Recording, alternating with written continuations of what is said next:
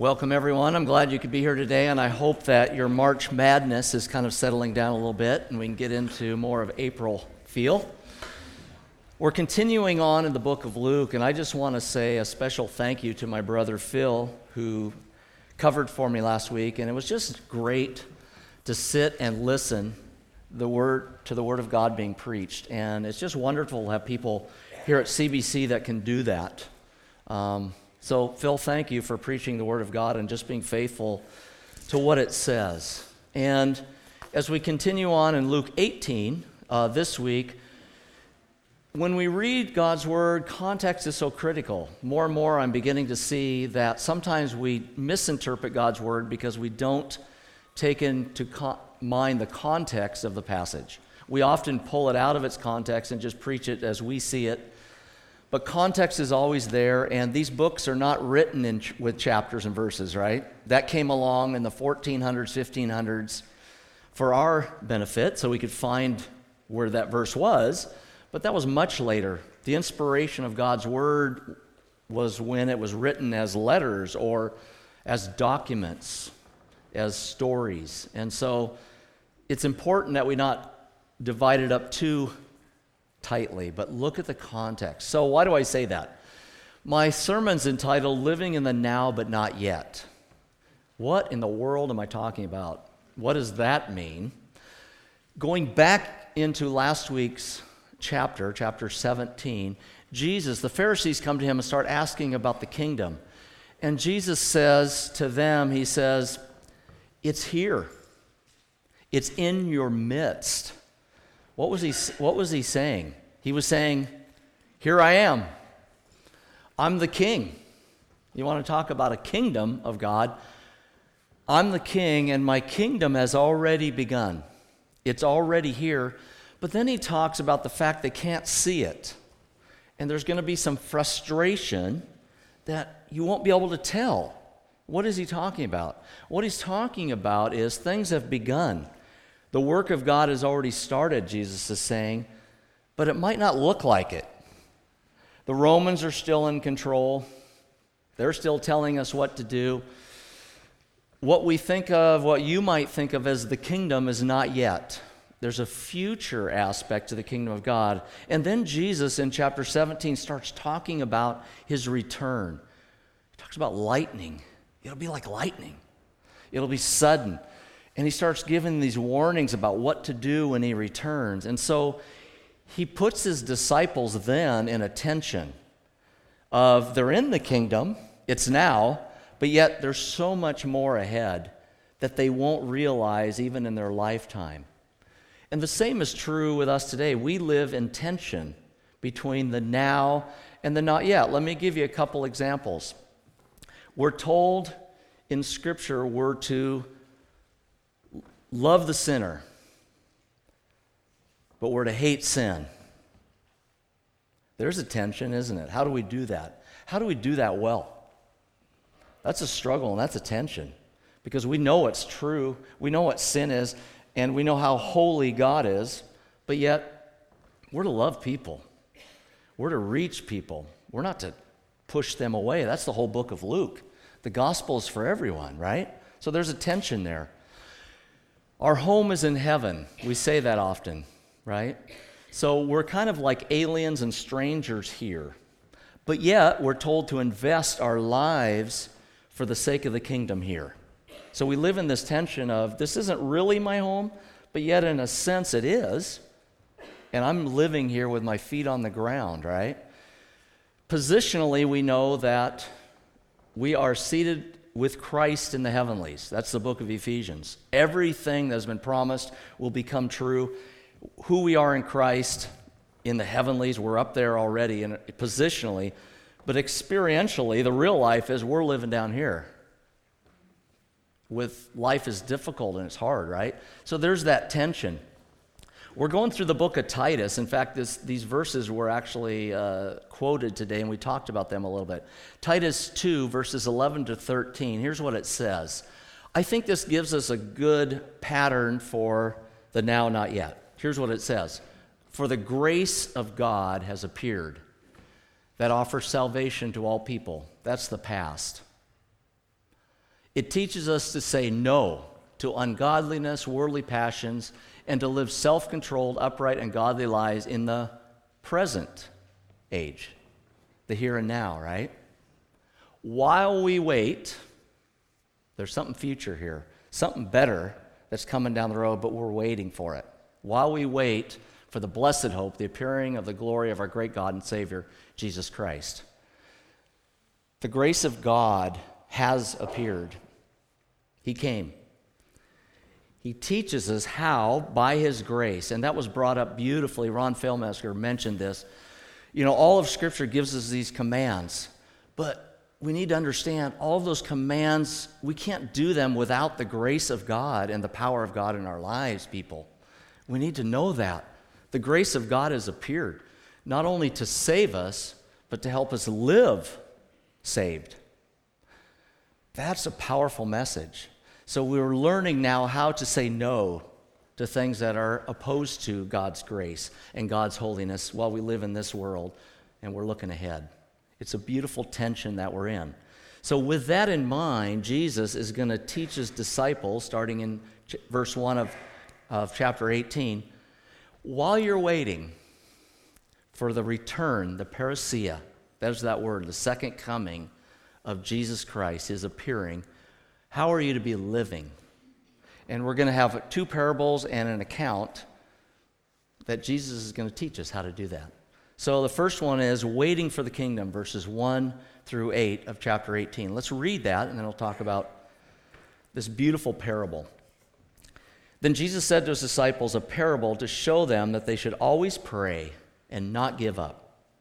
He said, In a certain town there was a judge who neither feared God nor cared what people thought. Sounds like a wonderful sort of a guy, doesn't he? There was a widow in that town who kept coming to him with the plea, Grant me justice against my adversary. For some time he refused. But finally, he said to himself, Even though I don't fear God, I don't care what people think, yet because this widow keeps bothering me, I will see that she gets justice so that she won't eventually come and attack me. I just want to get her off my back. And the Lord said, Listen to what the unjust judge says. Will not God bring about justice for his chosen ones who cry out to him day and night? Will he keep putting them off? I tell you, he will see that they get justice and quickly. However, when the Son of Man comes, there's that context the parousia, when he returns the second time, will he find faith on the earth? Will he find faith on this earth when he comes a second time?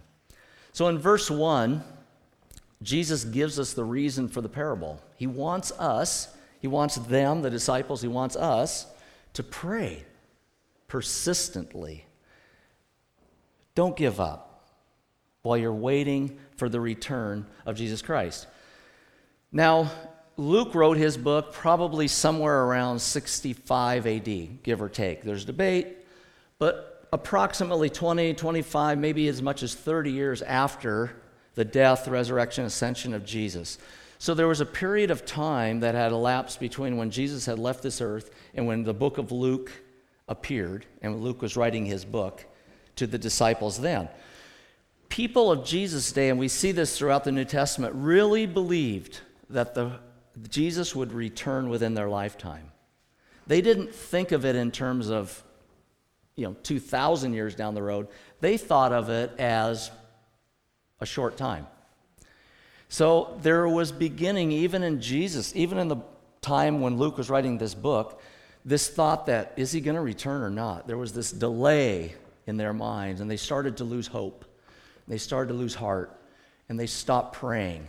And that's what Luke is addressing here that delay that was going on there. And Jesus says we're to continue praying until he returns. We're to always pray and not give up. 1 Thessalonians 5:17. Pray without ceasing. One of the shortest verses. And what does that mean? Always be in an attitude of prayer. It doesn't mean we always go around like this 24 7, but always be in that attitude of prayer. It's the same thing.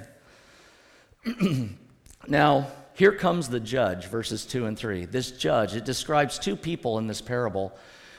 This judge, and again, this is another example of how Jesus took a negative character to teach a positive truth. I spoke a couple weeks back on the dishonest manager of the money who stole from his boss. And Jesus says, okay, in one aspect, I want you to be like that dishonest manager. So Jesus was so good at taking negative characters and teaching positive truths. So he's going to take a very negative character, but teach something very positive through this. It says there was no fear of God or fear of what people thought with this judge. He only cared about himself, he only cared about political, personal, financial, social, his own agenda. Doesn't sound like a very good judge to have, right? And then there was a widow, verse 3. You know, the Old Testament commanded all people, not just judges, to care for the helpless. Orphans, widows, the poor, those who were in need of any kind in the Old Testament throughout the Jewish people were taught that you are to take care of them. Widows were among the most defenseless people in Hebrew society. They were often oppressed and taken advantage of. They didn't have their, this widow had no children, she had no husband to help take care of her. So she comes to this judge, and we don't have the whole situation of what was going on, but she needs help. She wants justice, not vengeance. She's just asking for fairness here. And her only option, she has no leverage. The only thing she can do is plea, plea for mercy from this judge. So there's the situation that Jesus is talking about. And then verses 4 to 8. So what happens? The judge at first just says, I'm too busy, I don't care, whatever. For a time he was not listening. But then finally it says he gives in. Again, not because he wants to, at all, not because he even thought it was right or just. Why? Because the widow kept bugging him. Bothering is the NIV word for that. This idea kept um, has in it this idea of it wasn't just in the courtroom, it was 24 7. He would be in the marketplace maybe, and here would come the lady bugging him. You're like, really? He would be at home, and all of a sudden there'd be a knock on the door. Here she is asking again. She keeps bothering. The word bother there is a very interesting Greek word. It literally means to give a black eye or to, to uh, stun. It's kind of this idea of metaphor of a boxer, kind of wearing him down. Punch, punch, punch, punch, punch, till finally he's like, enough is enough. Or the idea maybe giving him a black eye. Maybe he was starting to look bad in the community because he kept saying no to this poor widow. So maybe the idea there is he's getting a black eye, but it seems like he doesn't care what people thought. It already says that about him. But this whole idea, she's wearing him down. In your note taker, this I've heard this parable preached on, and, and I want to make sure we're clear on what it really means. Because I think there's three, I put three misconceptions that are often kind of put out there. So the first one in your note taker and up here, there they are. First one misconception is God is the judge, we are the widow. Yes and no. This is a parable of contrast. What Luke, what Jesus is doing, he's arguing from lesser to greater. But it's really a parable of contrast. In fact, unlike the judge, God is a caring He's fair, he's just, he does care about people, he loves people. He is very much the opposite of the judge in this story. And we are not like this nameless widow. In fact, in verse 7, it says, We are God's chosen ones. We are God's chosen ones. That is a beautiful term that speaks to relationship and it speaks to God's grace. We're going to see that term. You know, we saw that in Romans. We're chosen by Him. It's this beautiful word that God loves us and He drew us into relationship. So we're not the widow. This is not God, but the opposite being true. It's a contrast. And what Jesus is doing is showing by contrast from lesser to greater. If that unjust judge finally gives in, what is an amazing, loving, just God going to do? If he doesn't even know this widow, what is God going to do for us that he has chosen? We're chosen ones, right? So it's this beautiful contrast that's brought out. Second misconception, and this one is um, unfortunately, it sometimes gets taught. If we're persistent in our prayers, we'll get what we want from God. Yes, but that's my best way to. I think it misses the point. What I mean is this God is not a vending machine that, you know, we just keep, you know, as long as we put in the right change and push the right button, we're going to get what we want. That's a very selfish way to look at this parable. That's not what Jesus wanted to teach by this parable. Yeah, it's true that there's persistence there, and yes, it's good to pray for things that we need and to bring them before the Lord. Yes, but it's not about getting what we want.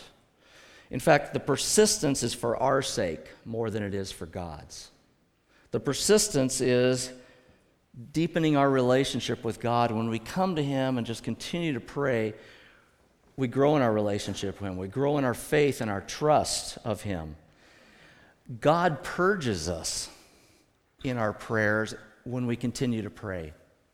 There's this beautiful thing that happens in our life. So, misconception number two hey, as long as we keep pestering God, we'll get what we want. No, that's not the point.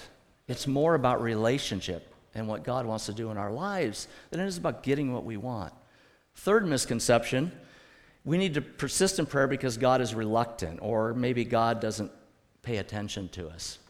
Again, this is a parable of con- very much contrast of who God is. Yet, we're not persistent in our prayer because God is reluctant by any means. He cares about us, He knows fully, and He knows what's best for us, right? Oftentimes we pray and we know, we think we know what's best for us, but really God does. And God is not reluctant whatsoever. Charles Spurgeon had a great quote. You know, Charles Spurgeon was one of those guys, he started preaching, I think, when he was like 12 or 13. And how many times I've been reading and I come across some of these quotes, and I just wanted to read this one. Sometimes it does seem to us that God is reluctant to answer our prayers. Yet, the delays in prayer are not needed to change God, but to change us. Persistence in prayer brings a transforming element into our lives. Romans 12, 1 and 2, right, ladies? From last weekend at the retreat. That's what God is doing.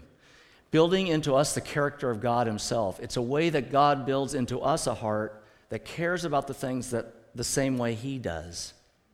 Too many prayers are like this. Too many prayers are like boys' runaway knocks given, and then the giver is away before the door can be opened. Be persistent.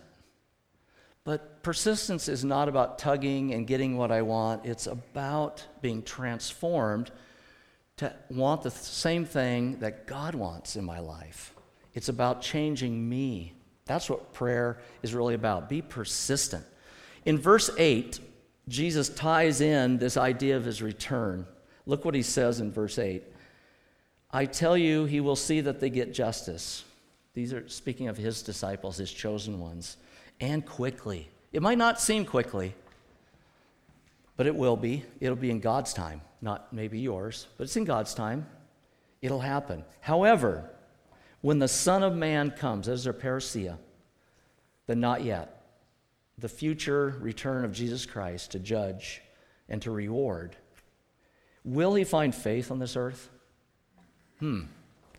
Question is, will he find believers who are persistent in their faith? Will he find believers remaining true to the faith, or will he find disciples who have walked away from truth? Will he find disciples that have stopped praying? That's really what Jesus is getting at here. When he returns, what is going to be happening on this earth? Why do we lose heart in prayer? Have you ever wondered about that? I think uh, different reasons. Maybe one is because Satan knows that this is serious business, so he's out to get us we're under a spiritual attack, when we literally bring our requests to God and we pray seriously, there's going to be an enemy there. He hates it. So you have an enemy that's trying to defeat it. But sometimes, maybe in our minds, we're not always convinced of the power of prayer. I think sometimes we use prayer kind of as a last resort, last resort rather than a first resource. You understand the difference? Instead of coming to God first and saying, This is what you've provided for us, prayer, we use it kind of as I've tried everything else, now it's a last resort. So be persistent in your faith. Then Jesus continues on with another parable and another account, starting in verse 9. After addressing the issue of how to live while we wait, okay, you're in this waiting period, the not yet, until the parousia. So he addresses that. We per- be persistent in your prayer, be persistent in your faith. Now Jesus addresses the issue of okay, who's going to be entering the kingdom? Who are the righteous and who are the unrighteous? Who are the ones that will be going in? Who are the ones that will be kept out? And he's already been talking about this a little bit, but he's going to tell a parable here uh, to talk about who are the righteous and the unrighteous. I want to read verses 9 to 14. This is the next parable. This is an account found only in Luke. It's a beautiful story that Jesus tells. Here's what it says To some who were confident of their own righteousness and looked down on everyone else, Jesus told this parable. Who's his audience? We'll get to that. So here's the parable. Two men went up to the temple to pray, one a Pharisee, the other a tax collector. The Pharisee stood by himself and prayed God, I thank you that I am not like other people, robbers, evildoers, adulterers, or even like this tax collector. I fast twice a week and I give a tenth of all that I get. Is that a prayer? But here's the contrast, and it's beautiful. The tax collector stood at a distance. He would not even look up to heaven, but he beat his breast and he said, God, have mercy on me, a sinner. Wow, there's a prayer, isn't it? I tell you that this man, referring to the tax collector, not the other one, not the Pharisee, I tell you this man, rather than the other, went home justified before God. For all those who exalt themselves will be humbled, those who humble themselves will be exalted. One requirement of those who enter the kingdom of God is going to be humble faith. And Jesus tells this parable to bring that truth out. So, who was his audience here? Those who were confident in their own self and looked down on others. Who does that sound like? in Jesus' time. Sounds a lot like a Pharisee. It doesn't say Pharisee there, it's an indirect reference. But interestingly enough, Jesus puts a Pharisee directly into the parable. So he doesn't say it, but there's a Pharisee in the parable, interestingly enough. So he is saying it. Confident in their own self righteousness, and they tended to look down on other people. That's terrible. But that's how they live, that's how they looked at the world. In a Pharisee's thinking, in their mind, the best performers were saved and rewarded in the kingdom of God, while those that underachieved, didn't do all the right things, they were left out and they were judged. So they had it all wrong. And Jesus wanted to make sure that they straightened it. I want you to notice the similarity between the two men in the temple and the two brothers in the prodigal son story back in Luke 15. They're the same. One is a sinner, but repentant. The other one working his tail off out there in the field and very proud of it and refuses to come in and celebrate. Luke does this. It's the same story, just in a different format. There's the two brothers. Both of them are praying in the temple, but that's kind of where the similarity ends, right? So let's look at the Pharisees' prayer. There's Three things about his prayer. Number one, it's a self directed prayer.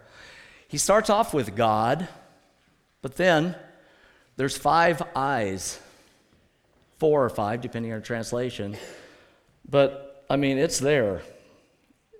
It's, it's just so clear. And he says, He stood by himself, God, I thank you that I am not like other people, robbers, evildoers, adulterers, or I am not like this tax collector. I fast twice a week. I give a tenth of all I have. Five eyes. It's me, me, me, me, me. I think God was only referenced to make it look good because he was in the court of the temple praying. So he had to reference God somehow, but that's kind of where it ended, isn't it? It was about lifting himself up. He rejoiced not for who God was, but for who he was. A very sad. Not, there was nothing about worship here except for worship of self. It was also a prayer of comparison. I'm so glad I'm not like them. And he lists out a few, and then he points to this tax collector, especially him. He's the lowest of the low, right? In their culture, that was. When we understand God's grace, we look on others with compassion and we focus on our sin. When we think that we're good to go without God's grace, we're going to look on others with contempt and focus on their sin. You get the difference? When I see God's grace and I understand who I am in relationship to Him, I'm going to view others with compassion because I see their need of a Savior. And I'm going to see the sin that I have that I need to deal with in my life. But if I think that it's because of me and all the good that I'm doing and I earned this anyway, I'm going to look down my nose and I'm going to look on others with contempt. And I'm going to focus on their sin. Look at them, God. I'm glad I'm not like them. It was a prayer of comparison. It was also a prayer of personal accomplishment. In verse 12, he lists two things that he was doing faithfully to please God. And these are good things fasting, tithing. Nothing wrong with either, right? But why was he doing them? That's the problem. He says, I fast twice a week. In the Old Testament, the only requirement for fasting was on the Day of Atonement, Yom Kippur, once a year. That was the only required fasting. But people added on, and that's fine. It was good. There were times where they wanted to fast and get closer to God in prayer. Many Jews in Jesus' day fasted on the second and fifth day of the week Monday, Thursday. Why? Because when Moses went up to receive the law on Mount Sinai, he went up on the fifth day of the week, and he returned from the mountain down on the second day. So they chose those two days to fast. Good. It's a reminder of the law of God.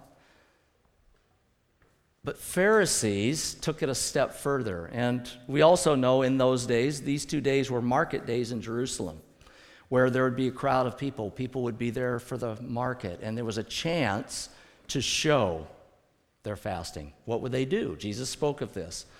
They would just get up all messed up, looking like they were fasting. And they went around so people would recognize and go, Oh, you don't look so good today. Your clothes are a mess, your face is a mess. Why? Well, I'm fasting. It was all about getting credit, right? It had nothing to do with God. So, this idea of fasting, it sounds spiritual and it's a good thing to do, but it was for the wrong reasons. And then he brings up another one. He says, I give a tenth of all that I have. I tithe.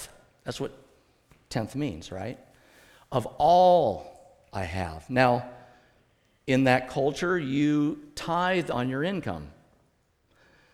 But what he's saying is, I not only tithe on my income, what I receive, I tithe on all that I have. Everything that I get, I tithe a tenth.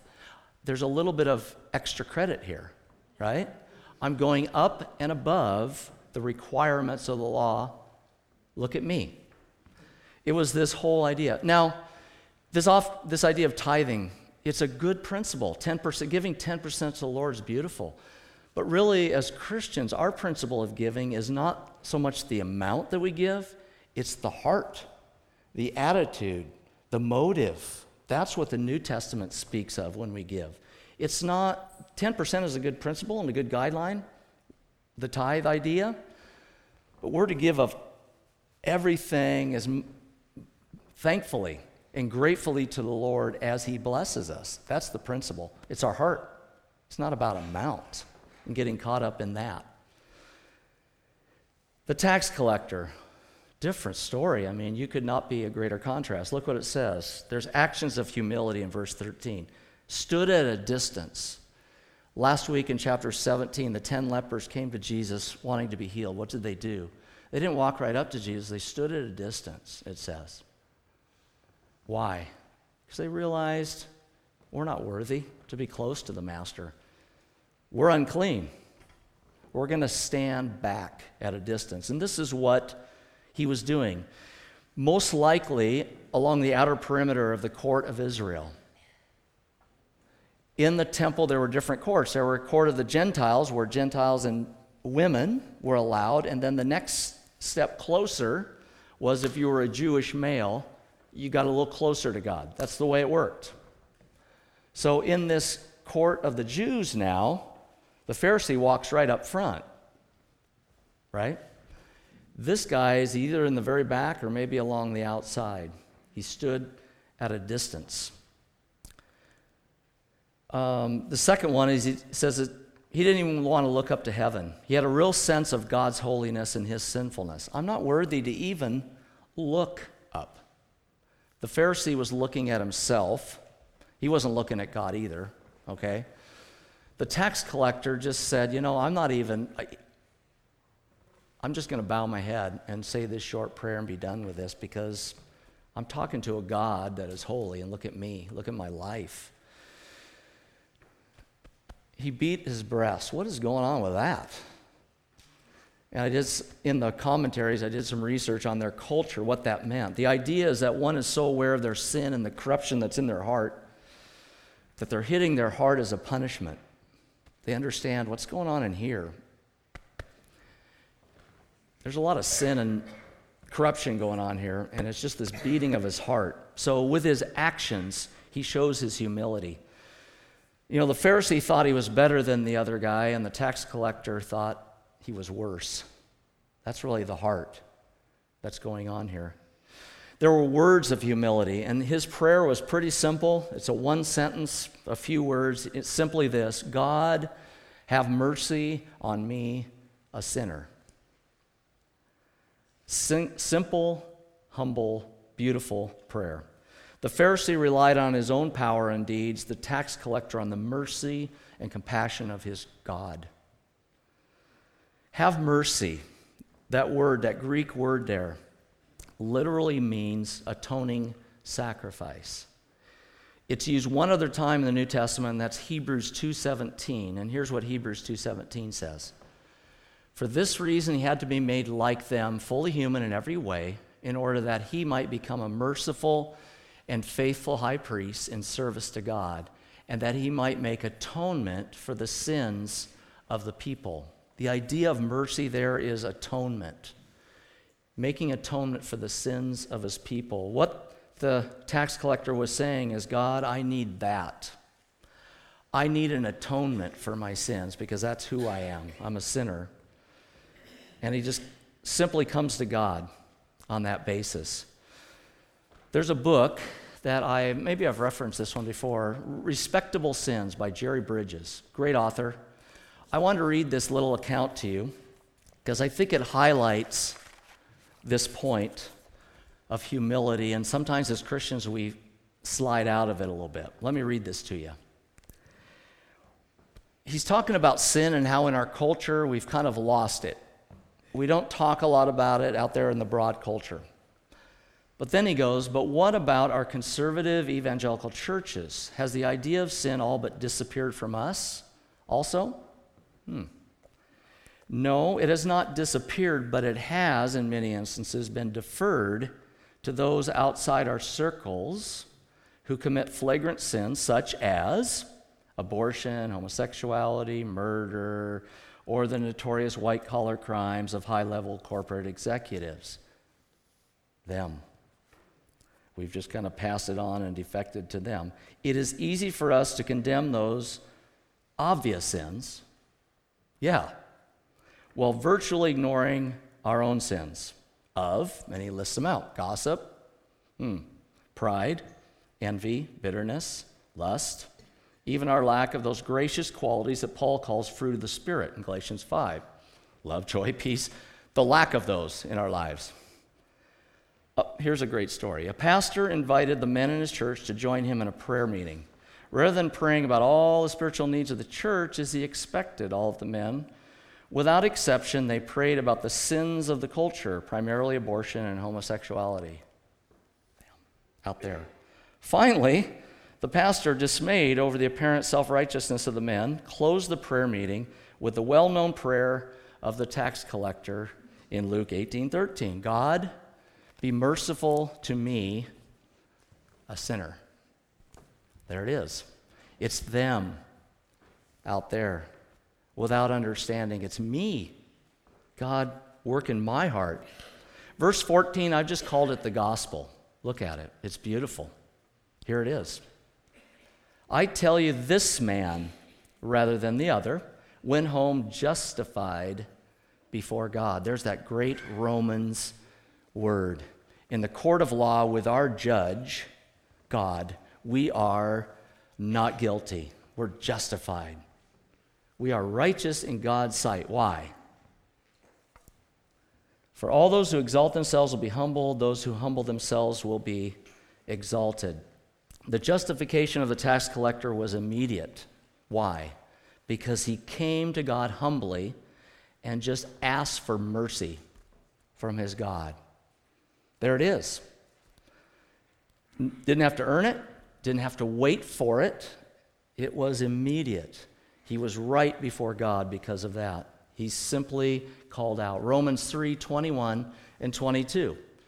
Apart from the law, the righteousness of God has been made known, to which the law and the prophets testify. It's there, it's in the Old Testament. Here's what it is this righteousness is given through faith in Jesus Christ to all who believe, no difference between Jew and Gentile. This righteousness is by faith. It's through believing in the Lord Jesus Christ. It's coming to Him and simply asking for His mercy. That's the gospel. The Pharisee saw prayer and good works as a way to be exalted. The tax collector approached God in humility on the basis of his mercy. You see the difference there? And so God does the great reversal. He does this many times. Jesus taught this. Those that want to exalt themselves, guess what? They're going to be humbled. And those that are humbled, guess what? God exalts them. There's this great reversal that happens. This idea that God resisting the proud, giving grace to the humble, is so important to God that He repeated it three times in Scripture. It's in the book of Proverbs, chapter 3. It's in James 4. It's in 1 Peter 5. God resists the proud, but He gives grace to the humble. There it is. So, having a humble spirit, approaching God in a humble, with a humble faith, and then verses 15 to 17, we're to approach God with a childlike faith. Here's the story. So he steps out of a parable and just draws from an event that was going on. Here's what it is people were bringing babies to Jesus for him to place his hands on them. When the disciples saw this, they got excited about it. This is great. Isn't this? No.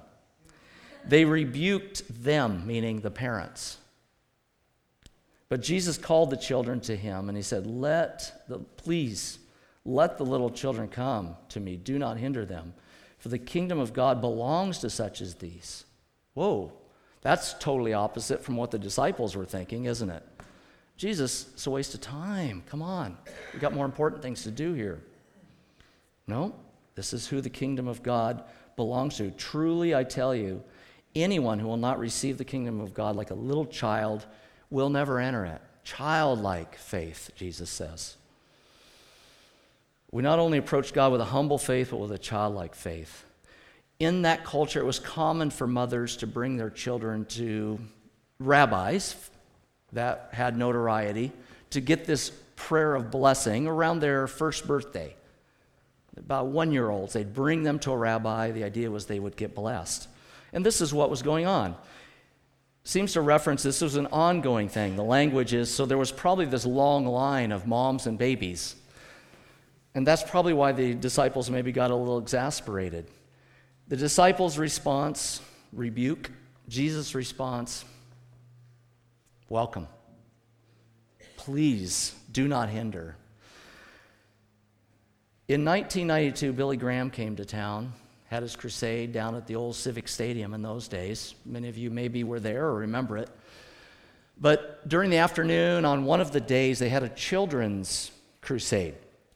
And Patty and Katie went, and she was with one or two ladies from CBC.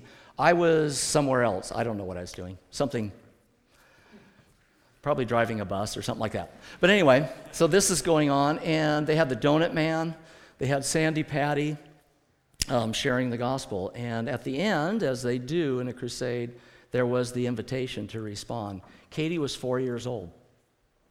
And so the invitation, she was like, I'm going to go. She was excited. And there was a hesitation with Patty. It's like, well, does she understand? Does she fully know what this means? Is she going down there just to meet the donut man? Because he's pretty cool. Or Sandi Patty, she's pretty cool. Does she just want to go down there to meet them? And Shelley Rowland was sitting next to Katie, and Shelley said to Patty, Let her go. go with her, let her go.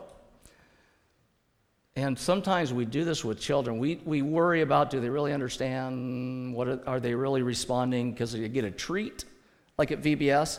Or are they really responding to because they love Jesus? Is you know, and it's important to do that. I understand, but Jesus would say, "Please, you can teach them, but let them respond. Let them come. Don't hinder them. Don't put things in their path. Let them come because the kingdom belongs to such as these. What is it about little children that Jesus would say something like that? Well, it's things like they're helpless. The moms had to bring these kids, right, to Jesus. They understood that. That's a picture of us. We're helpless. They were quick to trust and believe and to love. Children are that way, aren't they? They're quick to trust, and it's only later that we learn, well, maybe I shouldn't trust that person. That happens and there has to be some wisdom here. They don't worry about acceptability, they just appreciate being loved on. That's children, isn't it? It's not about what I can do or what I bring. That's a child. They know how to receive a gift. You know, if you don't believe that, just look at the Christmas tree on, you know, Christmas morning, man. I mean, the wrappings are going crazy. And sometimes as an adult, we receive a gift and we go, oh man, you know, you shouldn't have. Why? It's a gift for goodness sakes. That's the whole idea. That's the gospel. It's offered, it's there. Take it, for goodness sake. You don't have to earn it, just take it and love it and receive it. Tear into it. That's the way a child comes to God. As we wait for the return of Christ, we're in the now. It's hard. I don't know how many times I've thought, even in the last year, I wish Christ would just come just be done with this. Have you ever been there and done that? You look around, you see the pain, you see the mess, you see all the things that this world loves that are just totally opposite of what God loves, and you go, How much longer can this go? God, please, could you just come and just take us all out of this mess? And, but we're called to engage the mess. We're called to live as children of light in the, me- in the dark and the mess. So we're in the now, but man, we're looking ahead to that glorious hope that we have in the future. It's not yet. And all that means. So while we're waiting, we need to have a persistent faith, an attitude of prayer, constant prayer. Pray without ceasing, Paul says. We need to have a humble faith, one that understands that I come to Christ on the basis of his grace, not on the basis of who I am and how good I am. And it's not about earning anything here, it's about loving Him and living in obedience. My good works are done simply as a response to His grace. They're not done to make me look good or to earn favor in His eyes. That's not what it's about. There's a humbleness, there's a humble faith. And we need a childlike faith. We need to learn and look and see children how they respond. Jesus says the kingdom of God is open to them for such as these. These are model citizens right here, Jesus says, these children. We need to approach our faith with childlike faith, simply coming to Christ out of love for the Savior and what He's done for us.